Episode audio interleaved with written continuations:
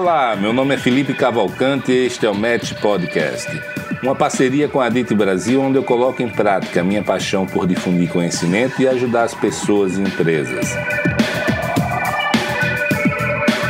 Aqui você vai encontrar informações sobre gestão, desenvolvimento pessoal e o melhor dos mercados imobiliário e turístico do Brasil.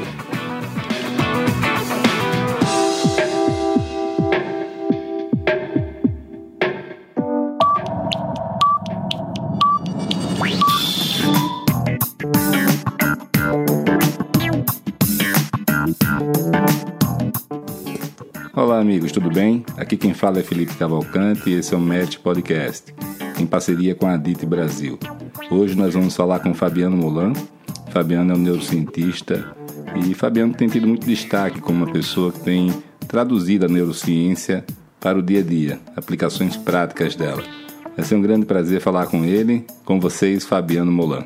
A neurologia ela começa no século XIX ainda tratando das doenças, ainda a gente focado numa perspectiva de que o interessante era só o cérebro que não vai certo, que não vai bem.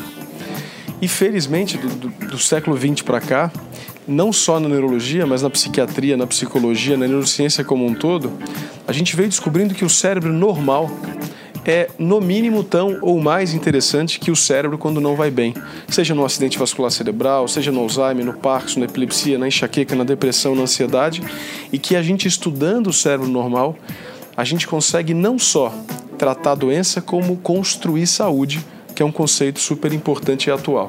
Eu vejo muito hoje em dia esse conceito novo, né? Na psicologia tem a psicologia positiva. Isso. Ou seja, você não só tratar mais a doença, Perfeito. Né? mas melhorar a pessoa, né? Florescimento humano, que é uma é. palavra linda e que, que, que, respeita, e vem do Martin Seligman, que é o criador da psicologia positiva. É, são excelentes exemplos do papel atual da ciência quando se preocupa em nos privilegiar com todo o potencial humano.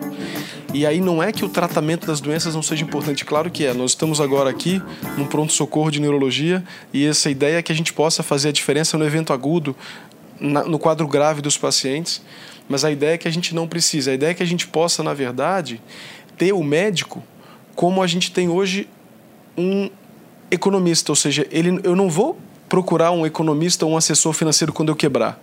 Eu vou ter ele como parceiro para construir a minha herança, construir meu patrimônio.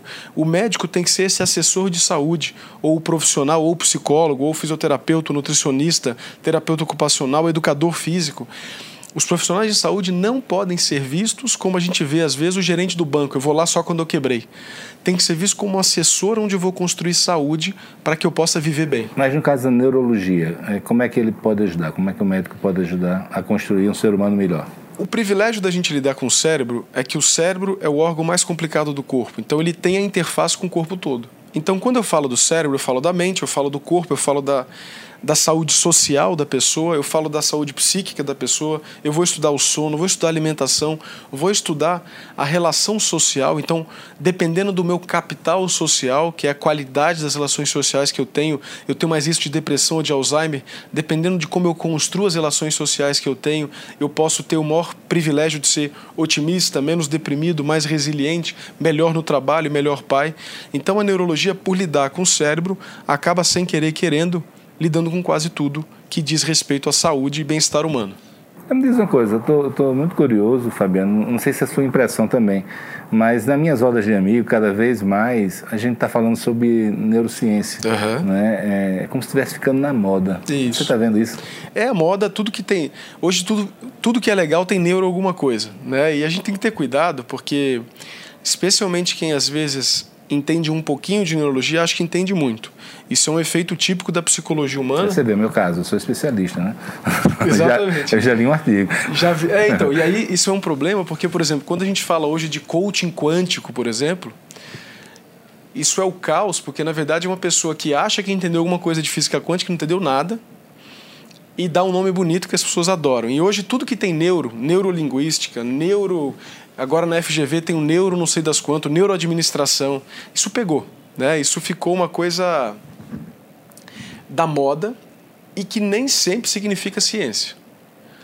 Às vezes, e não é incomum, Isso significa apenas alguém que tem a ilusão do conhecimento do que significa a neurociência do bem, a neurociência real, a neurociência da ciência mesmo, e acaba extrapolando, que é um erro muito comum. A gente pega um artigo feito num ano, numa população, de uma determinada metodologia e quer explicar a partir dali que aquela é a verdade.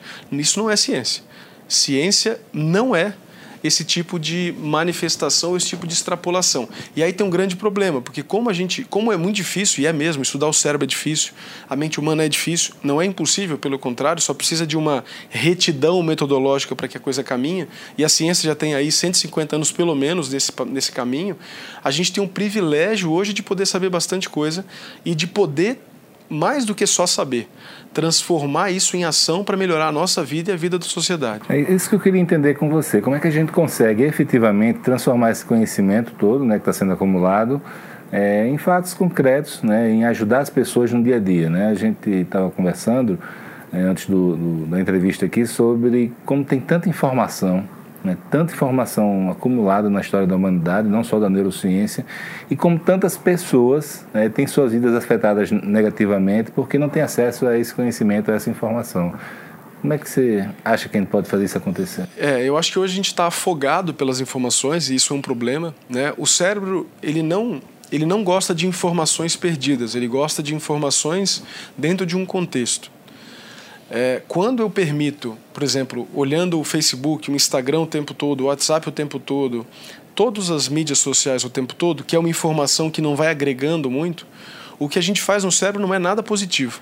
Pelo contrário, na verdade é uma baita de uma agressão, de uma sobrecarga, onde eu aumento a minha ansiedade, onde eu reduzo a minha capacidade de raciocínio adequada, de boa tomada de decisão, eu pioro literalmente a memória RAM, igual como todo tem memória de trabalho RAM, a gente também tem no cérebro.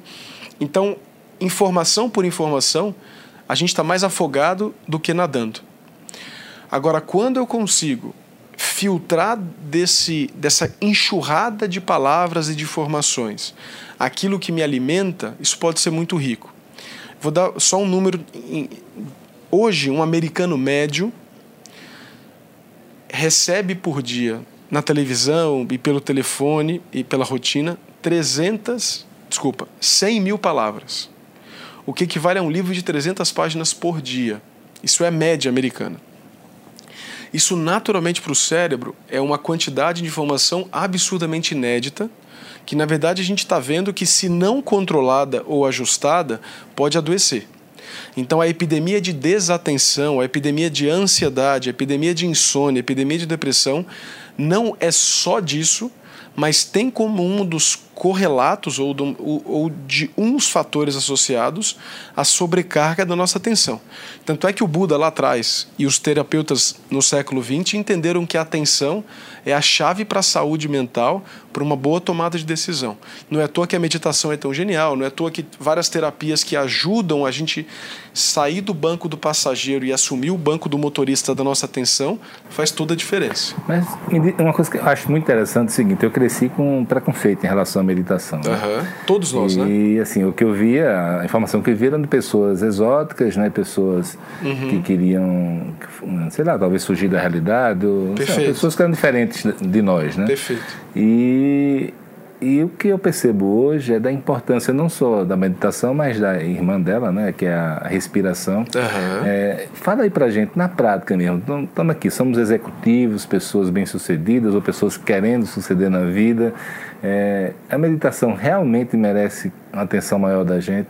Que é que ela, qual é o benefício que ela traz? E como é que a gente pode fugir um pouquinho daquele, daquela imagem preconcebida que a gente tem dela? Uma maneira interessante é mudar o enquadramento da meditação. Se eu te falasse que eu tenho uma técnica de engenharia mental que vai permitir que você otimize o seu funcionamento cerebral para aquilo que você tem maior interesse. É o coach quântico. Não.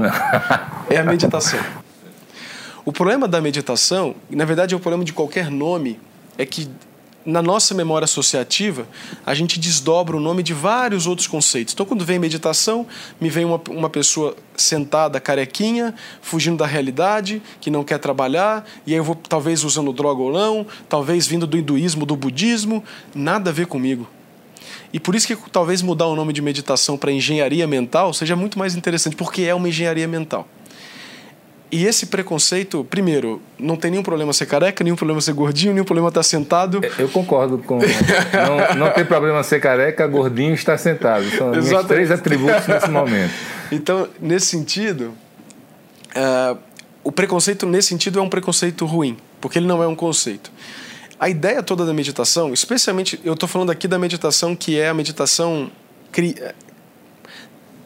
trazida do Oriente pelo John Kabat-Zinn, que é o nome do psicólogo lá de Harvard, na década de 70. Ele ainda é vivo, tem vários livros dele em qualquer livraria. Uh, e ele criou o que nós chamamos hoje de atenção plena, ou o termo em inglês mindfulness. E o mindfulness tem alguns preceitos geniais, e a neurociência hoje aprende e dá outros nomes para aquilo que ele pôde dar na década de 70 e falar. Uma coisa genial do mindfulness da atenção é o empoderamento que ele dá para a atenção. Então, normalmente a gente pensa na meditação da seguinte maneira: eu tenho que parar meia hora, uma hora, não pensar em nada e aí isso eu não dou conta. Minha cabeça vai mil por hora, eu fico louco, eu não consigo fazer isso. É o oposto, na verdade. Esses exercícios de 15 minutos, 20 minutos, meia hora, são, na verdade, turbos que você vai dando para permitir que o seu cérebro consiga estar agora no agora. Então, o grande presente da meditação é o presente. O presente é um presente. Porque é o único tempo que existe e toda vez que eu saio dele para planejar um futuro ou para ter uma nostalgia do passado, eu sobrecarrego a minha máquina cerebral, eu sobrecarrego o meu computador. Provavelmente vou reduzir a minha satisfação com o presente, provavelmente vou reduzir a minha competência no que eu estou fazendo naquele momento. Naturalmente, isso vai levar a uma frustração que vai fazer com que minha cabeça vá mais para frente ou para trás, que vai fazer minha próxima ação ser cada vez mais frustrante e decepcionante e a bola de neve está montada. E a ideia da meditação, do mindfulness, não é obrigatoriamente a gente flutuar como Buda ou atingir o nirvana. Isso, talvez para nós aqui, a gente talvez já esteja perdido nesse sentido. Talvez a gente só vai ter o benefício cognitivo da meditação, porque a ideia do Buda, inclusive, é que a meditação não tivesse porquê. A meditação não tem propósito, porque senão parece que eu estou instrumentalizando isso isso não é o ideal da meditação, mas talvez a gente possa usar dessa maneira. De novo, não é todo o que a gente pode aprender com ela, porque ela realmente é um desconstrutor de realidade e nos ensina uma realidade melhor do que a gente tem espontaneamente, mas talvez isso seja um pouco demais, talvez seja pedir um pouquinho demais para quem na verdade está aqui nos ouvindo, querendo entender um pouco mais de mercado imobiliário. Talvez seja muito, mas só de você conseguir através da meditação estar tá presente no presente ela já salvou sua vida. Mas a meditação, ela, ela tem que ser estruturada num local específico? Por exemplo, eu posso meditar enquanto eu estou andando, enquanto eu estou almoçando? Transando. É, como, me explica isso, como é que funciona isso? Se eu tenho que eu tenho a meditação por aplicativo funciona, né, na hora de dormir, né? Não tem o método importa, mas onde você vai aplicar esse método fica de acordo com o que você faz. Eu, por exemplo, sou médico, Hoje aqui estou na universidade, divido minha semana em universidades, consultório e palestras, e toda mudança que eu faço de cenário, então, por exemplo, hoje eu estou o dia inteiro no pronto-socorro, mas não ontem na segunda-feira, de manhã eu estou aqui na universidade e à tarde eu estou no consultório. Eu acordo de manhã, isso é a minha rotina que não precisa ser seguida por ninguém. Eu medito de manhã porque eu já consigo vir para cá mais concentrado, e na transição, 10 minutinhos, 10 minutinhos, todo mundo tem 10 minutos, e na transição do almoço, da universidade para o consultório mais 10 minutos, porque eu consigo botar tudo que eu descarreguei de emoção e de cognição da universidade nas caixinhas e tá aberto e mais atento e mais cuidadoso com o paciente que vai entrar agora no consultório. Quando eu chego em casa, no elevador, eu respiro três vezes profundo, tentando prestar atenção só na minha respiração. Isso faz com que eu reduza um pouco o cansaço do meu dia e posso ouvir melhor minha esposa, cuidar melhor dos afazeres, pagar minhas contas sem aquele peso e aquele cansaço. A ideia da meditação, e você fique à vontade para distribuir ela na quantidade e qualidade, é que você possa ter os privilégios que ela nos dá. E no meu caso, como minha cabeça funciona mil por hora, como se deixar, eu vou abrir 10 abas na minha cabeça, igual eu abro 10 abas no Explorer, no Chrome, eu me controlo para estar sempre no Explorer presente. você não consegue No Explorer não dá mesmo. o Chrome e o Mozilla, então. O... E aí, nesse sentido, eu consigo, felizmente, ser um professor melhor, um médico melhor, um pai melhor. E, claro, de jeito algum perfeito. Essa perfeição talvez já seja uma ideia legal da gente olhar para ela e caminhar na direção, mas porque isso também vai te frustrar, porque você vai ter sempre pouco longe. Mas o que, que eu quero dizer com isso? A meditação ela tem métodos, então Mindfulness tem um curso de oito semanas que o Kabat-Zinn criou lá na década de 70 e ainda existe hoje. Hoje existe esse curso em livros, em aplicativos, então um, vários livros hoje em qualquer livraria tem o método de oito semanas. Na internet você acha. Tem um aplicativo. Posso citar o nome do aplicativo? O que é do Por monge. enquanto a gente não é Globo. É. tem um aplicativo de um amigo meu, o Monge Sati. Não sei se você conheceu o Monge Sati. O, o Sati é uma pessoa maravilhosa. O Sati é, é um monge jovem. Ele ficou oito anos no, no mosteiro. E ele tem um aplicativo maravilhoso, até porque a voz dele é muito boa. Chama Vivo Meditação. É, é um aplicativo que tem uma parte gratuita e uma parte paga. Para mim, o que é pago, no valor que ele que cobra, para mim aquilo é gratuito. Eu uso esse aplicativo no meu dia a dia. Eu ouço a voz. Para mim é bom porque é um amigo, então eu me sinto ainda, tenho esse privilégio de ter um amigo conversando comigo na meditação. Mas a meditação não precisa ser algo abstrato, pelo contrário. E aí, por exemplo, vou dar exemplo simples. O que, que significa meditar andando? É naquele momento prestar atenção na pressão do pé, no vento no rosto, na temperatura do ambiente e não se deixar levar pelos 10 mil pensamentos que vão tentar te roubar. E quando eles te roubarem e você perceber que foi roubado por um pensamento, volta. Sem se julgar. Isso que sem eu perguntar, porque as pessoas ficam na culpa achando que nunca conseguem. Pelo, então, isso é, é, normal. Ficar totalmente. E acabam desistindo por causa disso. Perfeito. E a ideia, na verdade, isso que. Olha que rico. Aí vamos, vamos trazer um pouco de neurociência para isso. A gente sabe que quem, faz, quem fica abrindo 10 abas na nossa cabeça é uma estrutura mais profunda, emocional, afetiva. Uma das partes mais importantes desse circuito chama amígdala, fica aqui do ladinho, um pouco acima do olho, atrás da testa aqui. Não é a amígdala que a gente tira quando criança da garganta, é outra amígdala que fica na cabeça. Essa amígdala é quem quem é ansioso tem ela muito amplificada, quem tem muito medo tem ela muito aumentada de tamanho, e é ela que fica mantendo a gente. Olha, veio uma ansiedade, pensa nela, veio outra ansiedade, pensa nela, veio uma ansiedade. Quem consegue contrabalancear ela é uma estrutura que fica atrás da testa, aqui um pouco mais para o alto, que chama frontal dorso lateral. E o frontal é o cara que me permite ter esse insight de onde está a minha atenção. Quando eu olho a minha atenção como algo além de mim mesmo, porque é isso que a gente faz, então, quando eu percebo que minha atenção está voando, é como se eu me distanciasse da atenção e estivesse olhando ele de longe. A gente chama isso de metacognição. É como se eu olhasse para o meu pensamento. Como é que eu estou pensando? Nossa, eu estou pensando em 10 coisas. Quando você faz isso, você está malhando a região de autocontrole. E é a mesma região do autocontrole que você assume quando percebi que estou viajando, volto. Quando eu volto sem me julgar, eu reduzo a ativação da amígdala que cria o julgamento. Porque quando eu volto me julgando e me punindo, eu estou alimentando a amígdala, não estou reduzindo ela. Agora, quando eu volto para o presente, sem me julgar, sem me punir, só entender que minha cabeça faz isso mesmo e tudo bem.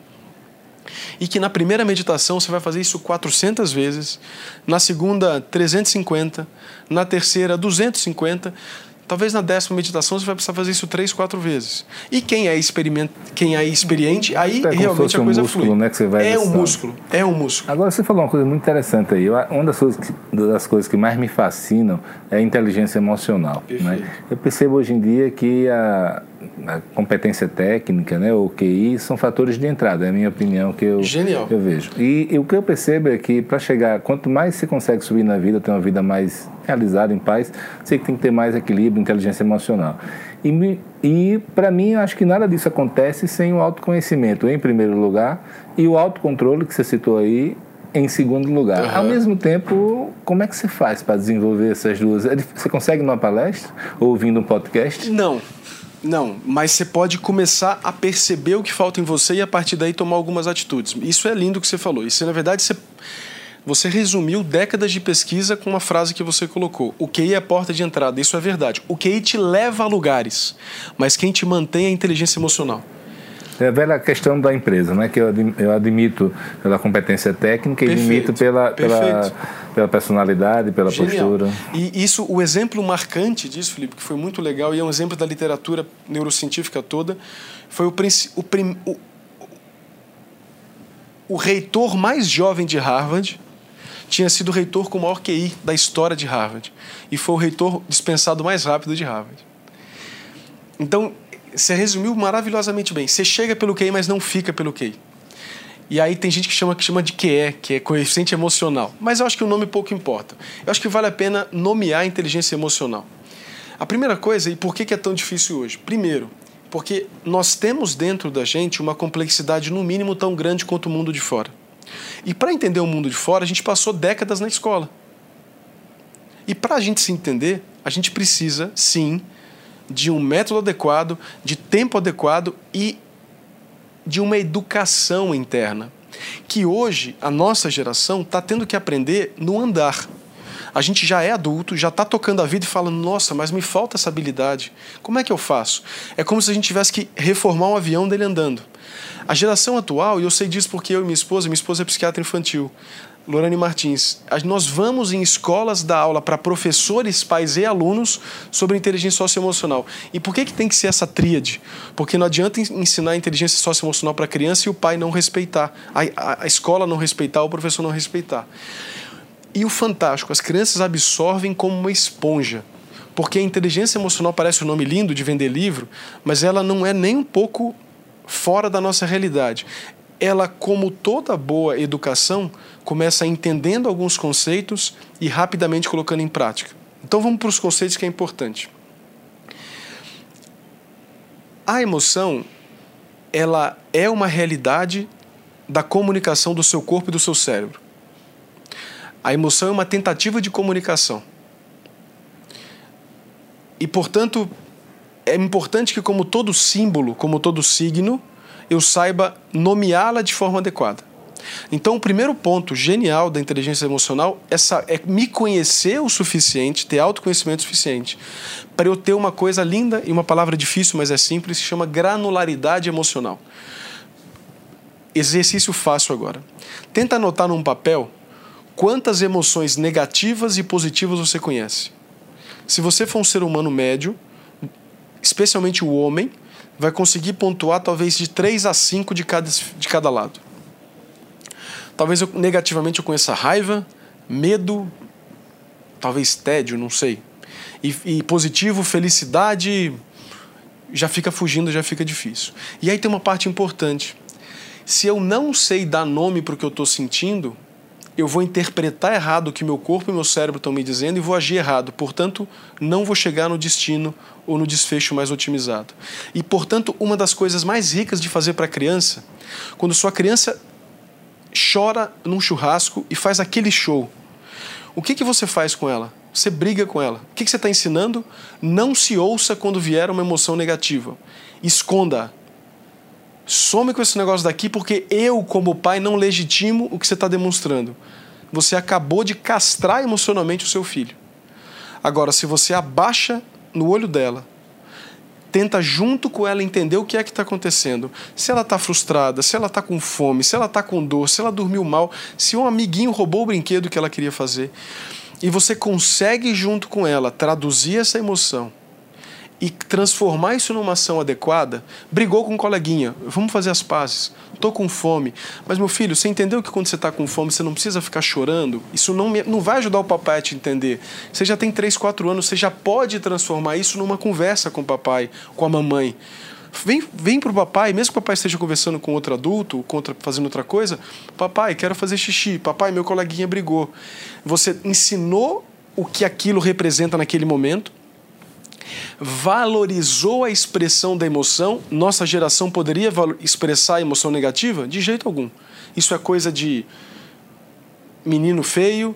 Hoje, inclusive, que felizmente a gente progrediu socialmente para achar isso errado, chamar isso é coisa de viado, isso é coisa de não sei o quê. Ainda bem que a gente progrediu tanto em perceber que não se pode chamar ninguém desse tipo de adjetivo e pelo contrário quando eu não permito a demonstração dos meus afetos, das minhas emoções, eu não sei dar nome e não sei reagir a elas. Pronto, eu sou um analfabeto emocional, que somos todos nós. Nós somos frutos de uma geração que castrou de nós um tipo de informação riquíssima. Acho que não é que só é... uma geração, não, né? Eu acho que é a história humana, né? Da história humana. Mas essa, felizmente, nós temos tendo um privilégio, então é que a gente está discutindo aqui. Imagina a gente, nós dois, há 20 anos atrás, falando disso. Era possível? Não. Ou pior, talvez a gente nem fosse sensível para chegar lá.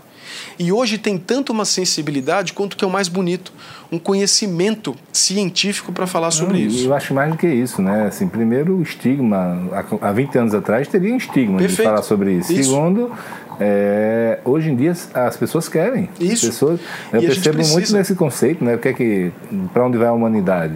Né? As pessoas querem se autoconhecer. Perfeito. Você pode ter a tecnologia que for. Mas vai sobrar tempo para autorrealização, autoconhecimento Fantástico. e lazer. A habilidade do século XXI é inteligência socioemocional, não é técnica. A técnica, a máquina já faz, vai fazer melhor do que a gente. O que vai sobrar para nós humanos vão ser as habilidades sociais e emocionais. E aí deixa eu conectar, porque dá para conectar tudo isso que a gente acabou de falar numa linha linda se eu consigo nomear, porque eu tive literalmente uma educação que pode me ensinar a diferença de tédio e tristeza. Eu estou num trabalho e que no final do dia eu não sei o que eu estou sentindo, mas é uma coisa ruim. E eu não sei diferenciar tristeza, tédio, apatia e tudo que eu acho que é que eu estou triste. E aí, se eu não sei diferenciar tédio de tristeza, acho que eu estou deprimido, mas na verdade o emprego que não me está satisfazendo, é minha relação com a esposa ou com o marido, é com a minha família. Quanto mais o nome adequado eu dou, quanto mais granularidade eu dou, melhor a minha reação a partir daí. E aí o que é rico? Se eu consigo me ouvir bem e reagir de forma adequada, eu me equilibro dentro de mim. Se eu me equilibro dentro de mim, eu consigo ler em você e reagir a você de uma maneira mais equilibrada. Então, o que era inteligência emocional vira uma inteligência social. É um pouco da empatia também. E da compaixão. Tem uma diferença científica das duas, mas eu acho que é bobeira falar aqui porque complica. É, mas a ideia da empatia não só de sentir o seu sofrimento, mas de re reagir, de agir para que eu possa minimizar o seu sofrimento. E se eu não consigo nomear em mim o sofrimento e não consigo ler em você o seu sofrimento, como é que eu vou te ajudar se eu não consigo nem me ajudar? Então é muito difícil ser sociavelmente adequado, socialmente adequado, se eu não sou dentro de mim adequado comigo mesmo e não consigo conversar comigo mesmo. E tolerar, isso que é importante também. Numa sociedade que coloca no Instagram que todo mundo é feliz e perfeito o tempo todo, quando eu sinto que eu não estou bem, parece que é uma imperfeição. Parece que eu estou errado. E o que, que eu faço? Fujo da emoção. E aí eu tiro a única oportunidade que eu tenho de resolver. Então, quando vier um sentimento ruim, e aí a meditação ajuda muito também, porque ajuda, a meditação é uma ferramenta de autoconhecimento e autocontrole, que junto com a inteligência emocional, porque isso inclusive pode fazer parte do curso de meditação ou das ferramentas da meditação, você consegue ter o melhor dos dois mundos. Veio uma coisa ruim, a minha educação me fez fugir disso porque isso não é legal, eu não posso demonstrar, não posso falar isso com ninguém. Mas eu medito, ou faço terapia, ou tenho essa sensibilidade. Opa, vou tentar entender que diabo é isso que está acontecendo, vou nomear esse negócio. Nossa, mas está difícil nomear. Conversa com pessoas, leia livros, viaje. A granularidade ela é aprendida não só num curso, num podcast, é vivendo, é viajando, é lendo um livro fantástico, um, livro do Machado de Assis, leia boa filosofia, leia boa literatura, porque esses caras retratam emoções universais ah, isso aqui que ele está descrevendo é isso. A gente absorve isso. Isso culturalmente deve ser. E a partir dessa resposta, eu me integro melhor, eu interajo melhor com o outro, eu me dou conta, eu sei meus limites, eu sei minhas fragilidades. Eu não preciso reagir à sua competência. A sua competência não me agride. Pelo contrário, a gente está jogando um jogo de ganha-ganho, porque você não me ofende ganhando. Porque eu sei quem eu sou, eu sei o meu tesão, eu sei o que me motiva, eu sei o caminho que eu estou traçando. O seu sucesso para mim é sucesso isso é um privilégio.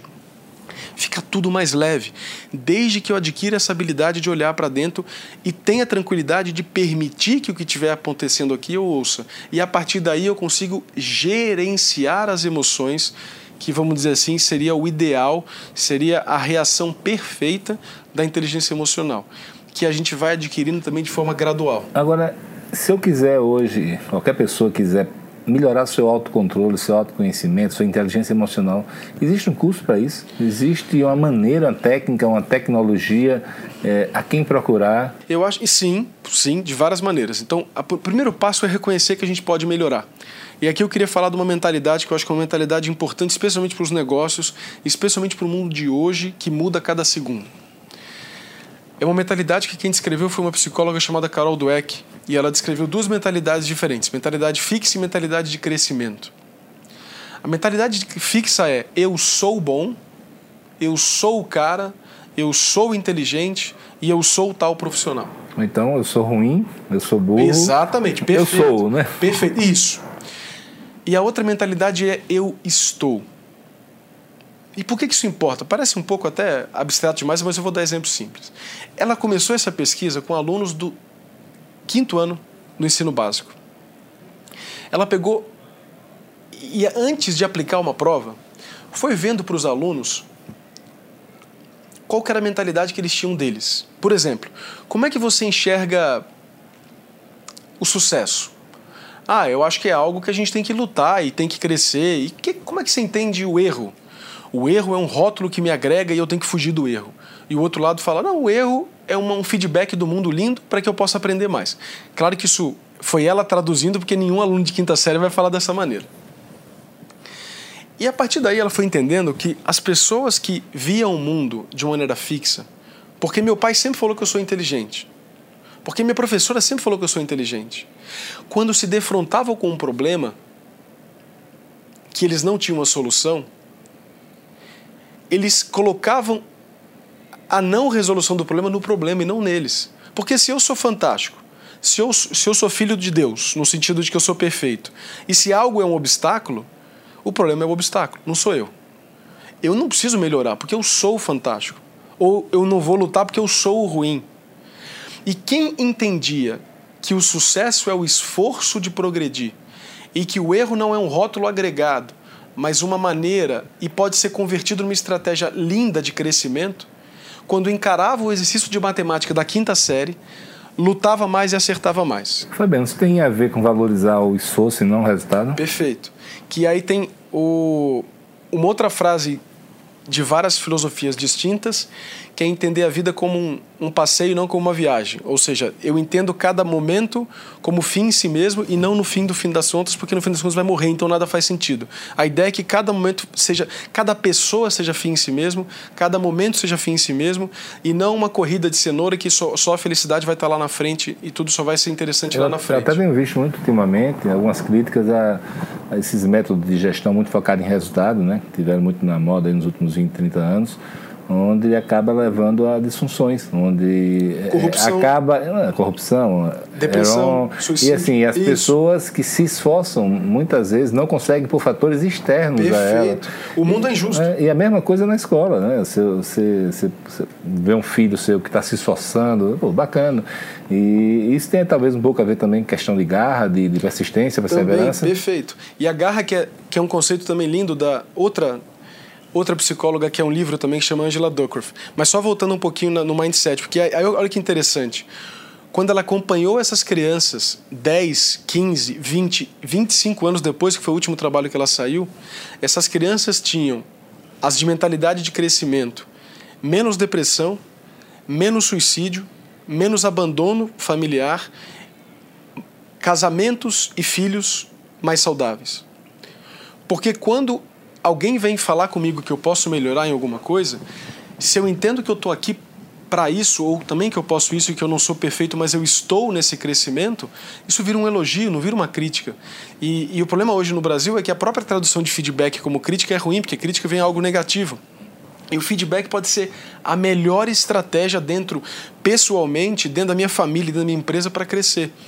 E o feedback tem que ser de todos os andares para todos os andares. Eu não pessoa, posso limitar isso. A pessoa tem que ter um grau de autoconfiança, de segurança, Exatamente. né? Exatamente. E aí isso. volta para a inteligência emocional. Mas por isso que esse pacote anda junto. Voltando ao que você perguntou, a gente volta lá na, na garra depois. Mas voltando ao que você perguntou hoje sobre como é que eu como é que eu agrego esses conceitos à minha rotina. Cadê essa informação? Então, meditação hoje, como a gente falou, está disponível, tem livros, tem meditadores, felizmente, do Brasil que são excelentes, não só em São Paulo, mas no Brasil todo. O que eu estou falando da meditação da mindfulness, mas existe a meditação Uh, tem a, a, transcendental, tem vários outros tipos. Essa eu não, eu não conheço pessoalmente, isso tem menos ciência por trás, mas isso não quer dizer que não funcione. Das terapias, a psicoterapia como um todo ajuda porque ela te permite uma comunicação interna melhor. A mais ocidentalizada no sentido de algo objetivo e rápido é uma que chama terapia cognitivo comportamental, a TCC. A TCC é rica, a ideia dela é nos ajudar a entender como que a gente entra em algumas armadilhas mentais. E o legal dela é que ela é curta, então ela vai durar de 8 a 12 semanas. E o rico Sei, dela. Você não precisa ficar anos e anos só falando, né? É, é que cada uma. Não é que a terapia de anos e anos falando não funciona, ela funciona. Só que essa é uma ideia de autoconhecimento mais a longo prazo. A TCC, ela te ajuda mais rápido a curto prazo, e não é que uma é superficial e outra é profunda, não é, é essa esse resumo é um pouco errado. É que são estratégias diferentes. Tanto é que é muito comum as pessoas fazerem as duas. Talvez, por exemplo, num episódio inicial de uma ansiedade grave, de uma depressão grave, você começa na TCC junto com o tratamento farmacológico, junto com a meditação, atividade física, higiene do sono, alimentação. E depois que você passar essas 10, 12 semanas de TCC e que você conseguiu, junto com a medicação e todo o restante do tratamento, organizar a cabeça, fuçar isso mais profundo com uma terapia mais do Freud ou do Jung possa ser possível.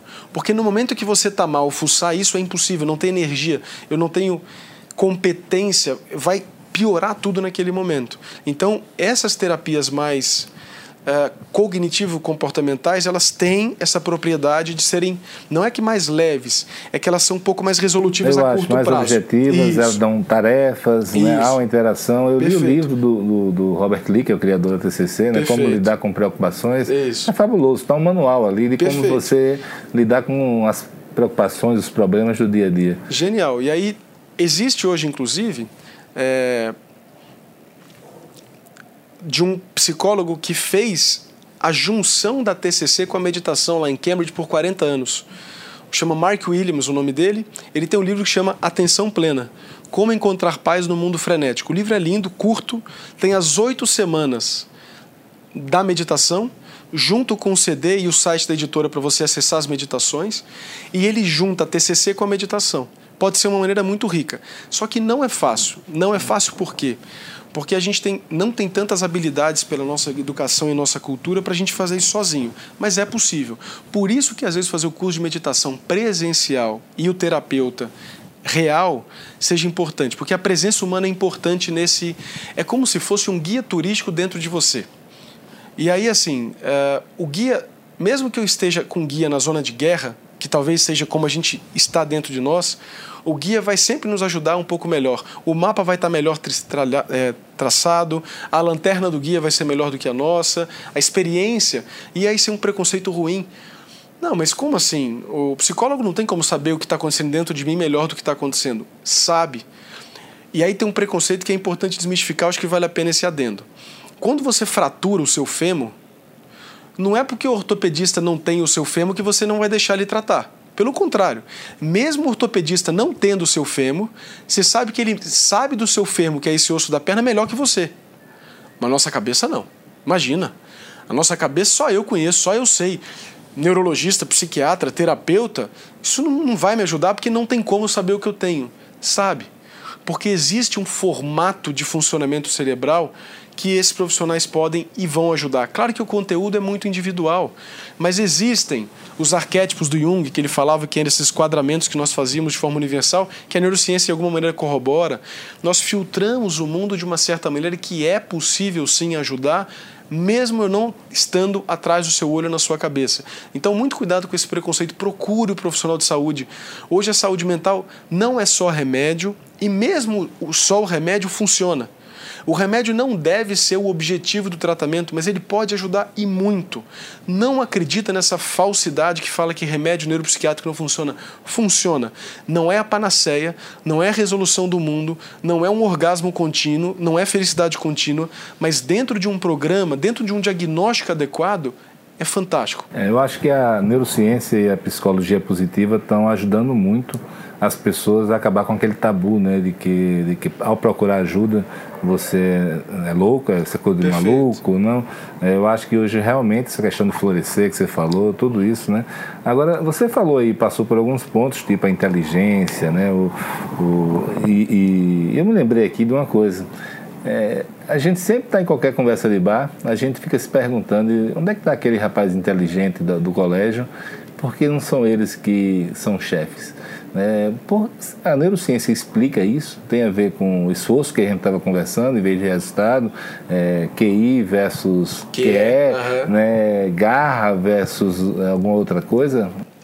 Tem, na verdade tem. Assim, e aí o sucesso. Sucesso é uma palavra perigosa porque o sucesso parece que é financeiro, parece que é a viagem a cada três meses para Bali, né? Então. Sucesso no próprio dicionário tem duas maneiras, né? Tem o de suceder, que é só ir acontecendo, né? E supostamente aquele lugar que a gente quer chegar, seja lá que, que diabo é isso. É, mas vamos colocar é, sucesso como algo como algo que eu posso admirar, vamos dizer assim. Pode ser um sucesso familiar. Pô, esse cara é um pai maravilhoso que eu gostaria, é, ele é um chefe maravilhoso verdade, que eu gostaria. A gente não é só uma pessoa, né? Nós somos diversas pessoas, isso, temos isso. diversas vidas. Se fosse um bom pai, um péssimo isso, executivo e vice-versa. E aí o interessante disso, por exemplo, falando na Garra, né? A Garra da Angela Duckworth, que é um livro lindo, é, ela divide a garra em duas partes: paixão e perseverança. E só esses dois pontos, por exemplo, já podem explicar sucesso. Primeiro, é a gente ter um privilégio de algo que a gente é apaixonado por. Eu estou imaginando que você, porque você está aqui hoje, você podia estar em qualquer outro lugar, podia estar tranquilo no seu hotel, ficando de boa, e você veio até um hospital conversar comigo. Isso aqui virou sua paixão, ou já era e agora você está colocando em prática nem todo mundo vai gostar de tudo, mas todo mundo gosta de alguma coisa. E você poder inclinar a sua vida para esse tesão, para esse bliss, que é o termo de um autor lindo que chama Joseph Campbell, que, que adorava, ele estudava mitologia. E ele falava, ele tinha uma dica para a vida, ele falava follow your bliss, siga seu bliss. Aqui não tem uma palavra tão bonita em, em português, mas ele, tipo sua alegria, seu tesão, né, o que te motiva. E a perseverança que ela fala, e a perseverança aí não é não é esse, essa coisa simples, muito pelo contrário, é insistir na dificuldade. E aí ela usa uma das frases do Nietzsche que é muito legal: me dê um porquê que eu tolero qualquer como. Então o propósito é uma coisa muito forte. Quem tem propósito encara as barreiras como algo. E aí é muito coisa interessante a mentalidade. Quando você está apaixonado por uma causa e você tem perseverança, os obstáculos são algo específicos e passageiros. Quando você está desmotivado, ou tem pouca perseverança, ou está fazendo uma coisa por propósito de alguém que não seja o seu, os obstáculos são algo definitivos e inespecíficos, inclusive para a gente mesmo. Quando eu não consigo, dentro de mim, arrumar uma solução, é porque eu estou generalizando um problema que costuma ter um problema específico. Quando eu consigo ser específico e mostrar que aquilo é transitório, isso ajuda muito, que inclusive é uma característica psicológica do pessimista e do otimista. O otimista vê os problemas como algo transitório e específico. O problema está aqui, ó. E vai passar. Não, aqui é só um probleminha desse governo, é um problema desse momento. O pessimista fala, putz, não sei onde está o problema, o mundo é assim mesmo, o mundo é um problema. Esse pessimista tem que fazer umas sessões de TCC, viu? E, e, e, e o interessante é que ele está errado. O pessimista, por tudo que a gente consegue hoje medir no mundo, nós vivemos no melhor mundo que já existiu no planeta Terra o melhor momento de nascer no planeta Terra é hoje, que está melhor do que ontem, que está melhor do que anteontem. E muito do nosso entendimento, inclusive do pessimismo e da geração do pessimismo, tem a ver com as mídias, mas a gente pode explicar depois por que, que as mídias fazem um desserviço quando espalham tanta notícia negativa e por que, que isso faz tão mal para a gente. Porque, do ponto de vista objetivo, quando a gente faz terapia por dados, então pega dado e avalia dado. A mortalidade infantil nunca foi tão baixa, a mortalidade materna nunca foi tão baixa, a longevidade nunca foi tão alta, a qualidade de vida nunca foi tão alta. A quantidade de pessoas em miséria absoluta, há 100 anos atrás, era de 90% da população mundial, hoje já é menos de 10% da população mundial. A despeito de Trump, a despeito de Bolsonaro, a despeito de todo mundo hoje que parece o Satanás encarnado a gente precisa, inclusive, e aí é uma coisa de inteligência emocional e de várias outras perspectivas, a gente precisa se policiar para não se deixar infectar por pensamentos que nos fazem mal. E a mídia consegue fazer isso de uma forma absurda. E é por isso que é tão importante, de novo, o autoconhecimento, a inteligência emocional, o autocontrole, mas um controle dessa maquininha fantástica chamada cérebro. Por que, que hoje, apesar de viver bem, eu tenho a impressão de que tudo vai dar errado, de que nada vai dar certo? Isso tem motivo. E quanto mais eu consigo olhar para dentro, olhar para o outro, sem julgar, reconhecendo que eu também sou assim permitindo que eu cresça e tendo a tranquilidade de entender que eu estou assim e posso ir sempre melhorando, o mundo está na sua frente. Você é um profissional, ou um pai, ou uma mãe, ou um filho, ou um irmão que vai ter sempre papel e vai ter sempre uma maneira boa de contribuir para o mundo. Um dos grandes problemas é a rigidez. É, é, e aí o problema é que o cérebro gosta da rigidez. Quando o cérebro consegue resumir o mundo a duas frases, duas ideias, isso chama em inglês cognitive ease é o quão fácil é resumir o mundo. Isso é, num primeiro momento, internamente muito satisfatório, quase orgasmático, só que não adianta. Quando a ideologia vem antes do mundo, a gente se aprisiona, que é o que tem acontecido hoje na política, tribalismo. Porque eu não olho os dados, eu interpreto os dados de acordo com o que eu quero acreditar. É o viés de confirmação, é o cognitive ease, isso prejudica muito um diálogo adequado. O que você está dizendo de inteligência socioemocional, de garra, de perseverança e de otimismo, precisa que todo mundo entenda que as relações humanas são um jogo de soma não zero ou um jogo de soma positivo. Quando a gente troca, a gente ganha. Para você ganhar, eu não preciso perder, que é o que o Trump faz hoje com a China, que é o que o marxismo fazia do burguês com a classe proletária. A gente não precisa transformar as relações humanas num jogo de soma zero. Para ganhar, você perde. Pelo contrário, tanto a democracia quanto o capitalismo fazem, felizmente, as relações humanas serem cada vez mais positivas para todos os lados. Mas para isso eu preciso ter uma mentalidade que permita. Se eu fico pessimista, se eu acredito que o mundo se resume a poucas respostas, o, o Trump é reeleito e o Bolsonaro é reeleito. Não estou dizendo que o outro lado, a esquerda do PT, era melhor, porque não era. Porque, de novo, tinha a ideologia na frente do mundo. O mundo tem que ser o mais importante. E a gente tem esquecido do mundo Agora, nessa hora. Me diz uma coisa, e nessa questão de, de tribalismo, ideologia, né, do, do, das pessoas se fechando nas suas conchas, suas bolhas ali. Como é que a gente faz para quebrar essas barreiras, para dialogar com pessoas que são têm visões totalmente diferentes das nossas, pessoas que não estão nem aí para os dados que são apresentados, uhum. né? Como é que você faz? Você desiste e vai cuidar da sua vida? Não, desistir Fica caladinho dá. ou você tem técnicas para tem. para conversar desistir com Desistir não dá, Felipe, por um motivo simples. Tem uma frase linda. Não, que... desculpa, porque é, é, uma sabedoria popular que até eu uso. Né? Você vê uma pessoa muito cheia da dona da, da verdade, razão. da razão. Você não adianta conversar com é, aquela pessoa. Naquele... Não vou gastar energia isso. com isso. Deixa lá ela com a certeza dela. É, tem, tem, um, tem uma frase do Jonathan Swift, que é um poeta inglês, que é bem bonita. Ele fala assim: aquilo que não entrou por argumentos não sai por razão.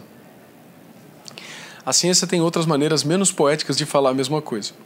Mas vamos falar do, do, do tribalismo hoje e dessa essa dificuldade dessa polarização. Esse eu acho que talvez socialmente seja o maior obstáculo hoje para tudo que a gente quer. Porque vamos pensar hoje no mundo, não como país, mas como globo, como um todo. Os desafios que a gente vai encarar, aquecimento global, a questão das armas nucleares, a questão da injustiça social, não da desigualdade, da injustiça, porque desigualdade sempre vai existir. Todo o sistema complexo é desigual. Isso faz parte da natureza. E injusto também. E, mas a injustiça a gente tem como minimizar. A injustiça eu acho que vale muito a pena a gente lutar por ela, mas a gente pode chegar lá depois. Essas ideias não podem ser discutidas só no Brasil. Por exemplo, não adianta só a Dinamarca, que não tem floresta, abolir a, desmata, a, a destruição de florestas. Tem que ser um um pacote do mundo todo. Tem que ser uma coisa do todo. Não adianta só um país acionar o Acordo de Paris e o Brasil não, os Estados Unidos não. Ou vai todo mundo ou não vai. E aí tem uma frase linda que é: quando tudo está ligado, tudo importa. Então, nesse momento, o diálogo precisa ser reestabelecido. E a sua pergunta é ótima. Não existe receita de bolo para isso, mas existem algumas maneiras. O principal efeito, Felipe, da, dessa polarização vem de um efeito muito engraçado, se não fosse triste, do cérebro humano. Ele tem dois, dois nomes diferentes. Chama o efeito Dunning-Kruger, Dunning-Kruger, que foram o nome dos dois psicólogos que descreveram isso alguns anos atrás, e um outro que é mais ou menos parecido, que chama viés de profundidade, que é o seguinte: nós temos a maior certeza que nós conhecemos um assunto quanto menos eu sei do assunto. quando eu leio, em média, de 1 a 3% de todo o conhecimento do assunto, aquecimento global. E eu vou ler, claro, do lado que eu quero ver do aquecimento global. E aí, uma pena. O, o erro do aquecimento global foi ter o Al Gore como palestrante no TED e no documentário. Por quê? Porque virou uma coisa da esquerda americana. E não é da esquerda americana, é do mundo. É, mas na verdade, o que a gente percebe hoje é que é uma migração da ideologia, né, do socialismo, marxismo, para. Eh, os órfãos deles estão meio que migrando para assim, isso. É, e aí, mas... quando você pega o, o, o, o e politiza isso, Perfeito. só consolida. Perfeito, mas é isso que é o problema. Então, tendo uma resposta rápida para os problemas, não politiza. Quer discutir aborto? Não politiza. Por exemplo, por que, eu estou falando do aborto em si? Hoje no Brasil, no Brasil hoje, acontece mais de 50 mil abortos por ano. Isso é um dado, isso é um fato. Isso não é direito ou esquerda falando pró-vida, anti-vida. Já está acontecendo, já acontecem por ano no Brasil 50 mil abortos. De 20 a 30% desses abortos vão complicar e alguns milhares de mães vão morrer por ano, além das crianças que naturalmente não nasceram, vão morrer por conta desse aborto clandestino. O que é mais importante discutir a partir daí? Não é o fato que o aborto já existe e que estão morrendo milhares de crianças e mães por ano? Não é se a Igreja Católica tem o que falar, não, não é para discutir com a Igreja Católica e não é para discutir com ideologia nesse sentido. A gente precisa propor fatos. E o fato é que o aborto acontece. Como é que a gente pode minimizar essa mortalidade, minimizar tudo isso? Isso precisa ser discutido. Não é que é fácil e eu não estou defendendo o aborto aqui. Eu estou querendo dizer que a gente precisa conversar de forma séria. Mas aí eu queria lhe questionar o seguinte: você está falando que é importante ter fatos. As pessoas mudam de opinião por causa de fatos ou emoções? Boa. É, tem uma frase atualmente circulando que é assim: você tem direito às suas opiniões, mas não aos seus fatos. Para o cérebro isso não faz nenhuma diferença. A gente realmente muda. É, e aí olha que legal, isso é muito interessante. Vou tentando resumir, porque é muita ideia boa, a gente fica indo e vindo às vezes. Quando eu apresento para um grupo de pessoas uma ideia sem politizá-la, mesmo que sejam pessoas de ideologias políticas completamente diferentes. Por exemplo, vou dar um exemplo fácil aqui. Vamos juntar, o, pode ser até polos, pode ser o extremo da esquerda com o extremo da direita para discutir aquecimento global. Mas olha o que, que a gente vai discutir. Não é se o aquecimento global existe ou não, porque isso é uma bobeira. Aqui existe. O mundo está aquecendo, ponto. E sim, o ser humano está contribuindo, ponto. Isso não é discutível. Cientificamente, isso não é discutível. Agora, se eu não me preocupar, nem no texto, nem na conversa, se a gente tem que, para isso, reduzir produção industrial, florestamento, etc. E vou discutir uma coisinha. Nós estamos aqui para discutir algo bem simples. Eu, Fabiano, sou cientista, como felizmente tenho o privilégio de ser, então eu construo conhecimento. Eu, por perceber minha ignorância e do mundo, crio novas coisas e amplio a ilha do conhecimento. Esse é um privilégio de ser cientista. E, portanto, a minha cabeça está sempre aberta, ou eu gostaria de acreditar que está sempre aberta, porque não é tão fácil. Mas vamos dizer que eu chego e falo assim, Filipão, eu, eu, eu, eu tenho uma ideia que talvez eu consiga modificar uma bactéria para ela consumir gás carbônico e a gente vai conseguir, na verdade, impedir o efeito estufa se eu tiver verba para fazer. Vamos fazer isso? Eu não falei de Trump, eu não falei de Macron, eu não falei de Bolsonaro, eu não falei de Lula, eu não falei de política. Porque a pior coisa hoje em dia, na situação atual, é você tornar política um assunto de interesse público, porque aí acabou. Mudança climática e aquecimento global. E isso foi.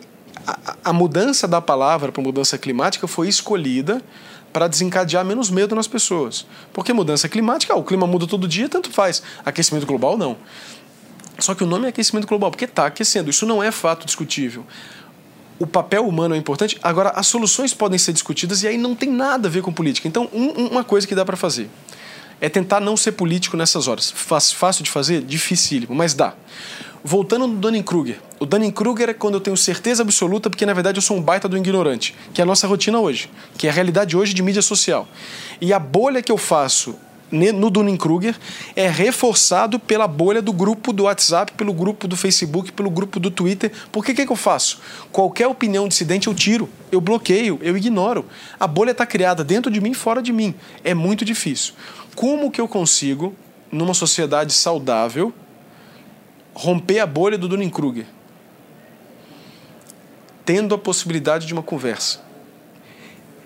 sem que essa conversa tenha como objetivo que você ganhe ou eu ganhe, voltando para o jogo de soma zero ou não. O que hoje é chamado de forma coerente de comunicação não violenta, que é super legal e é bonita. Uma das premissas da comunicação não violenta é que a nossa conversa não precisa ser você eu ganho e você perde, mas que os dois podem ganhar. Ou pelo menos podemos aprender e crescer juntos. Os trabalhos que mostram como minimizar o efeito Dunning-Kruger hoje em vacina e autismo, e eu vou reforçar aqui, apesar de não estar conversando isso, autismo, vacina não causa autismo, pelo amor de Deus, vacina sua criança. Aquecimento global.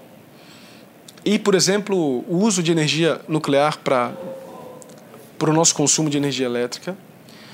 A primeira conversa tem que ser, e aí tem algumas dicas legais. Estabeleça pelo menos um ponto em comum.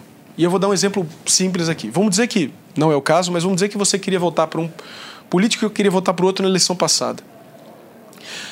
Uma maneira da gente começar a conversar é: podemos conversar pensando no bem do Brasil? Você concorda que.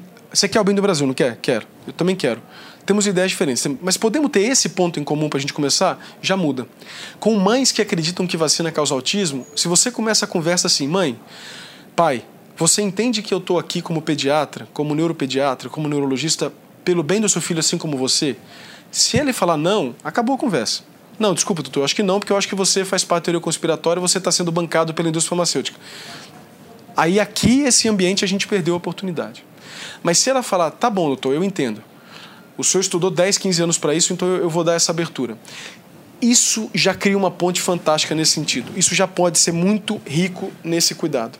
Além da possibilidade da gente tentar estabelecer um primeiro vínculo para que a conversa flua, uma outra maneira que eu acho que é uma um aprendizado humilde do ser humano que eu acho que é importante é que a maioria das nossas certezas não foram construídas individualmente pela, pelo filtro da minha razão muitas das minhas certezas vieram da minha cultura, da minha família, da herança que eu tive.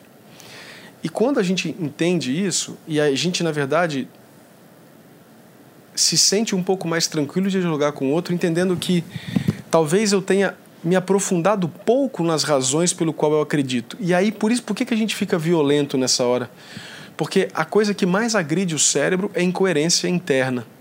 Quando você consegue, quando você começa a demonstrar essa coerência interna, se eu não tenho uma mentalidade aberta e não estou naquele momento na mentalidade aberta, o que vai vir vai ser essa agressividade de alguém que literalmente está se protegendo. E aqui é uma coisa interessante nós defendemos as ideias como nós defendemos indivíduos. É como se a gente precisasse agressivamente defender e a gente mata por isso. A gente matou pelo fascismo, matou pelo nazismo, matou pelo marxismo. Você vê a violência que a política tem, mesmo que não seja física. Exatamente, mas, mas vai é um grau física, de violência que as pessoas. Exatamente. Né, se... Então a gente literalmente parte para o ataque físico quando racionalmente eu não consigo. E por que, que a gente não consegue? Porque a razão ela pode ser um atributo do meu cérebro, mas na maioria das vezes ela não é usada da maneira que eu acredito.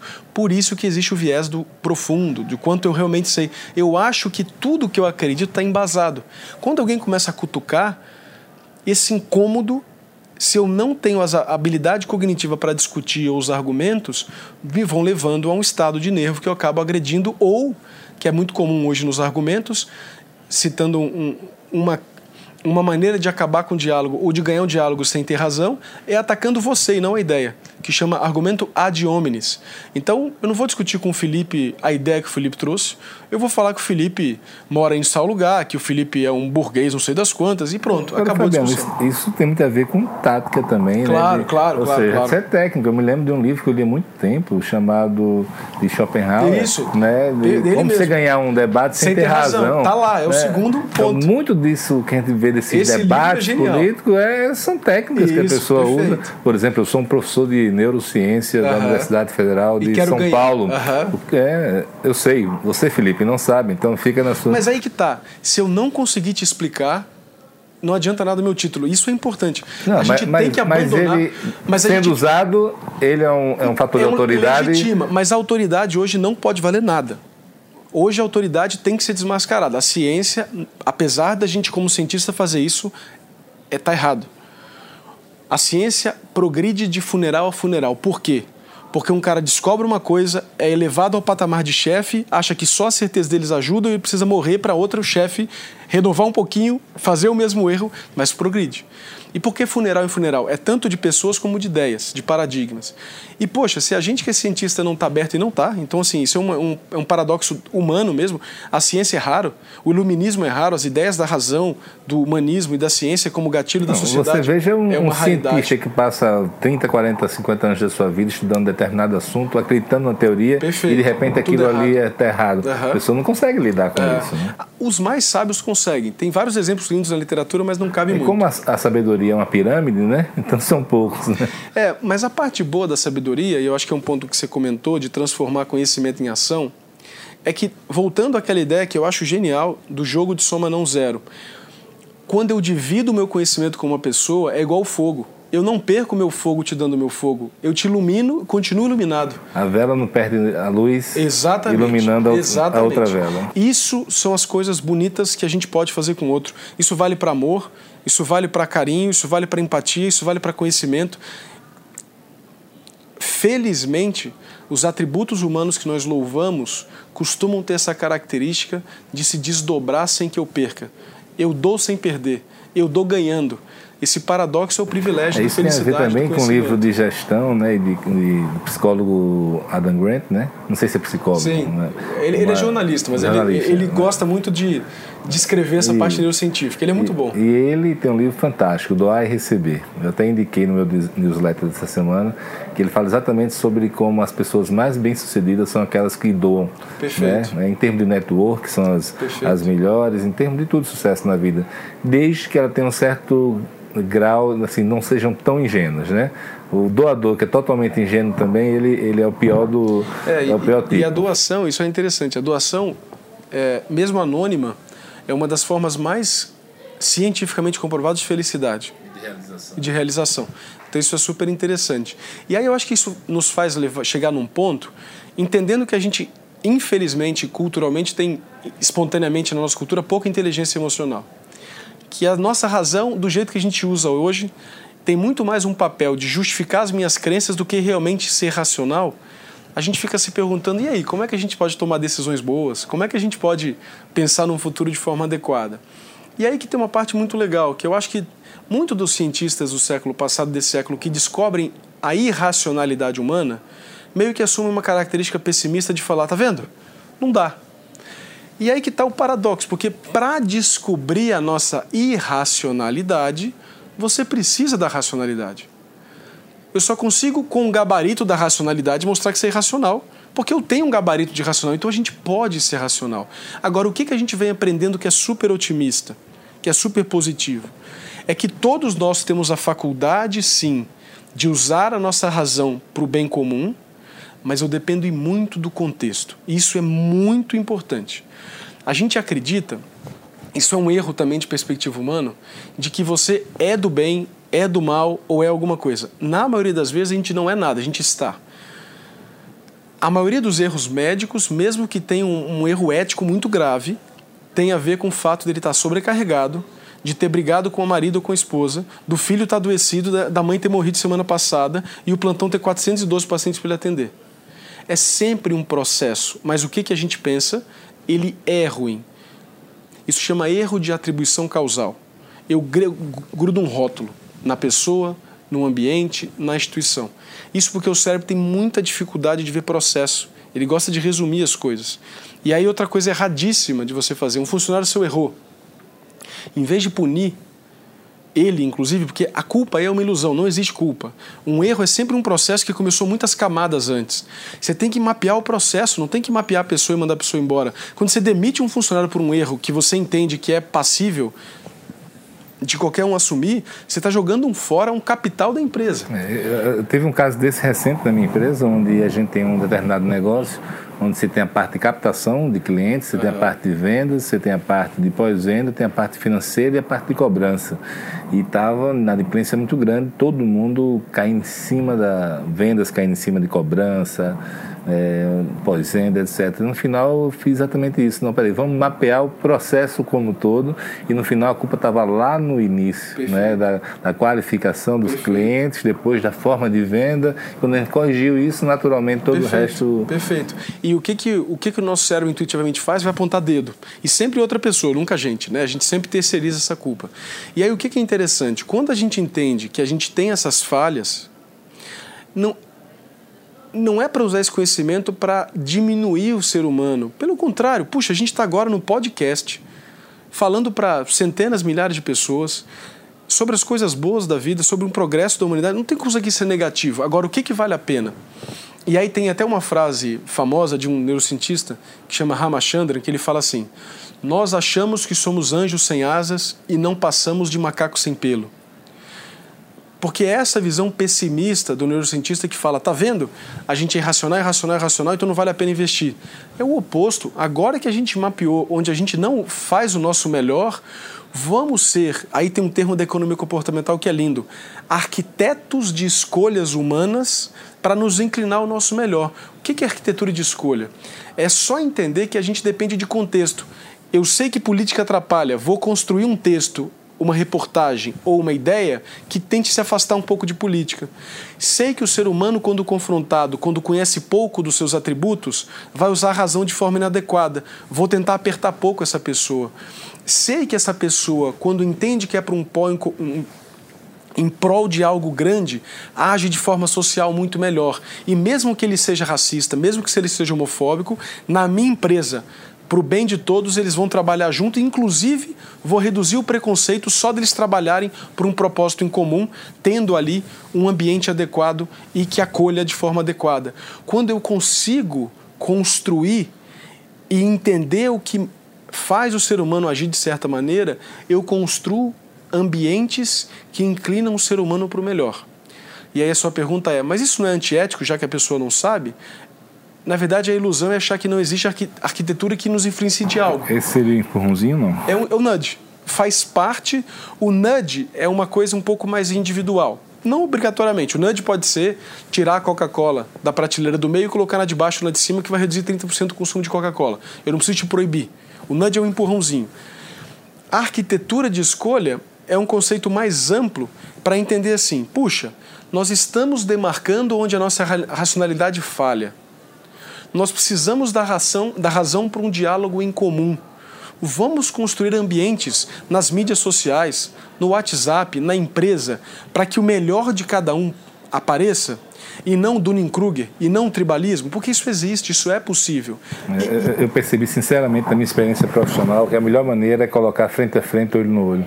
A, Conversa. A, a, como a gente fala lá, né? A pessoa é muito mais braba no, no WhatsApp é do que quando está frente a frente a um metro de distância. Você é sempre exagerado quando você não vê o que você está influenciando. Você compra mais no cartão de crédito que no dinheiro, você briga mais na, na interface do computador do que olho a olho. É claro, o ser humano é assim.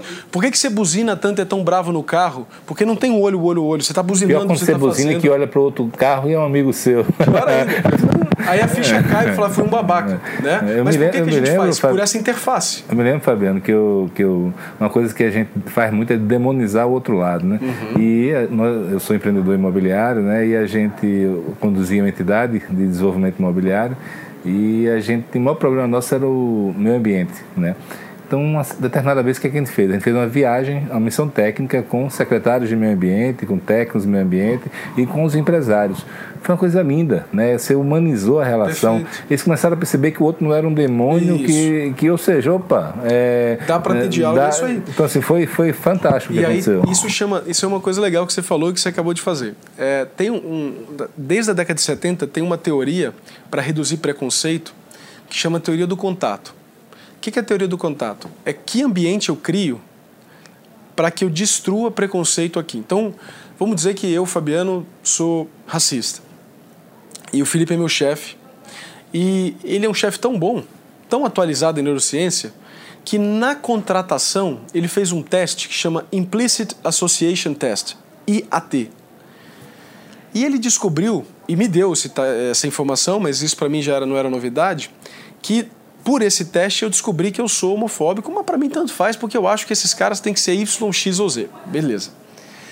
Só que ele é bom, ele é um cara que quer o bem do mundo. E o que, que ele fez? Ele sabia que ele tinha um, um, um funcionário dele também, que era homossexual, o cara, gente boa, competente, que não tem nada a ver com a opção sexual dele.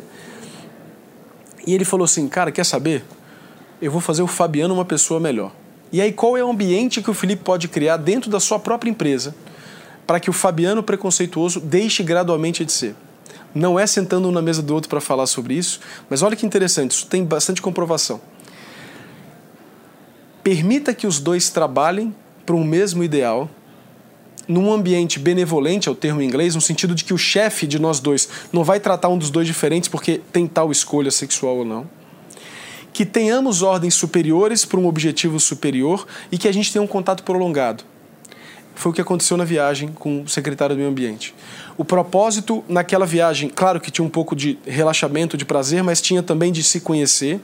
Teve um contato prolongado, um ambiente benevolente e uma ideia maior que vocês dois, que era, o, que era o futuro da cidade, o futuro de todo mundo. E de repente, o preconceito vai acontecendo. E aí, olha que legal, não é racionalmente que você faz isso. Eu não preciso de uma mesa redonda para botar todo mundo. Por quê? Porque aí a razão que aparece, ela aparece para justificar os meus argumentos irracionais. Ela atrapalha muito ela atrapalha. Nesse momento, tem, é melhor ser racional mudando o ambiente do que botando um de frente para o outro.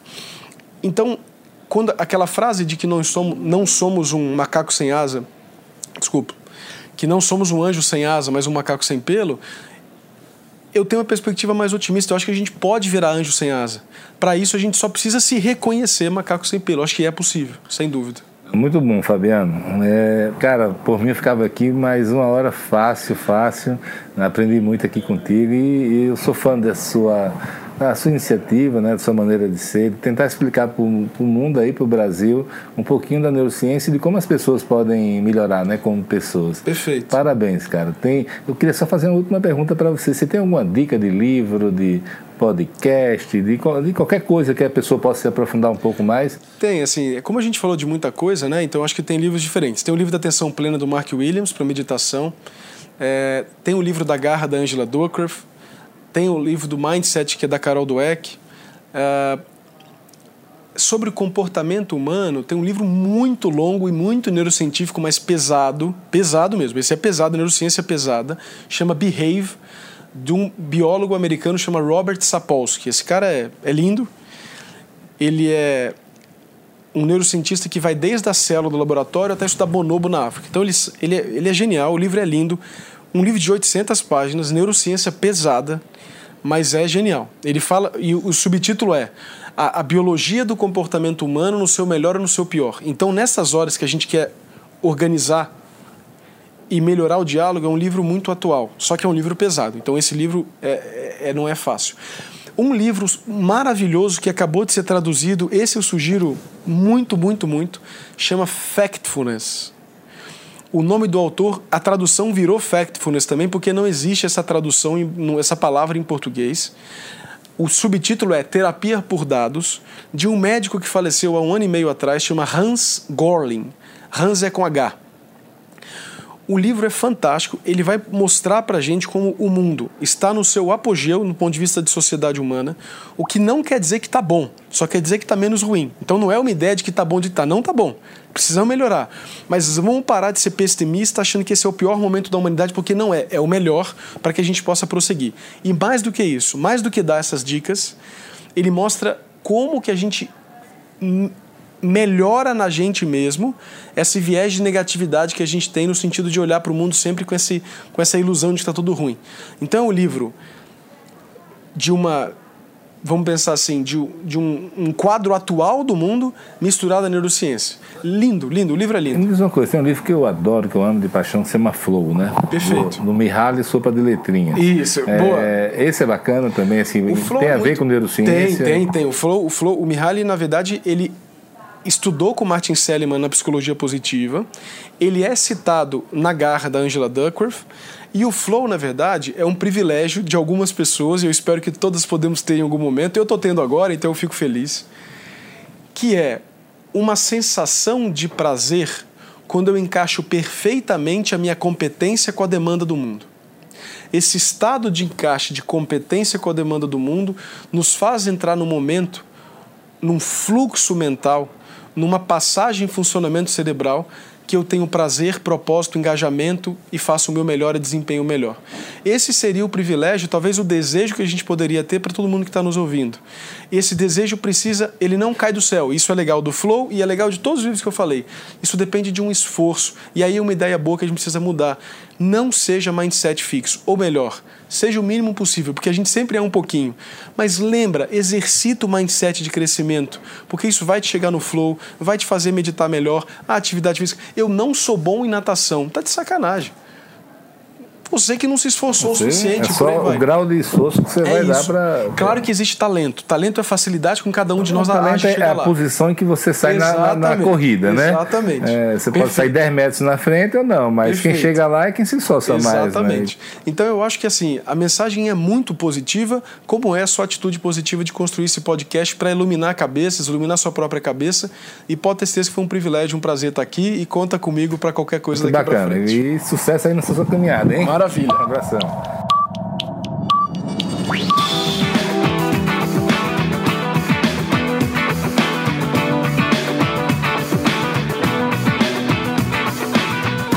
Este é o Match Podcast, uma parceria com a Dito Brasil, onde eu coloco em prática a minha paixão por difundir conhecimento e ajudar as pessoas e empresas.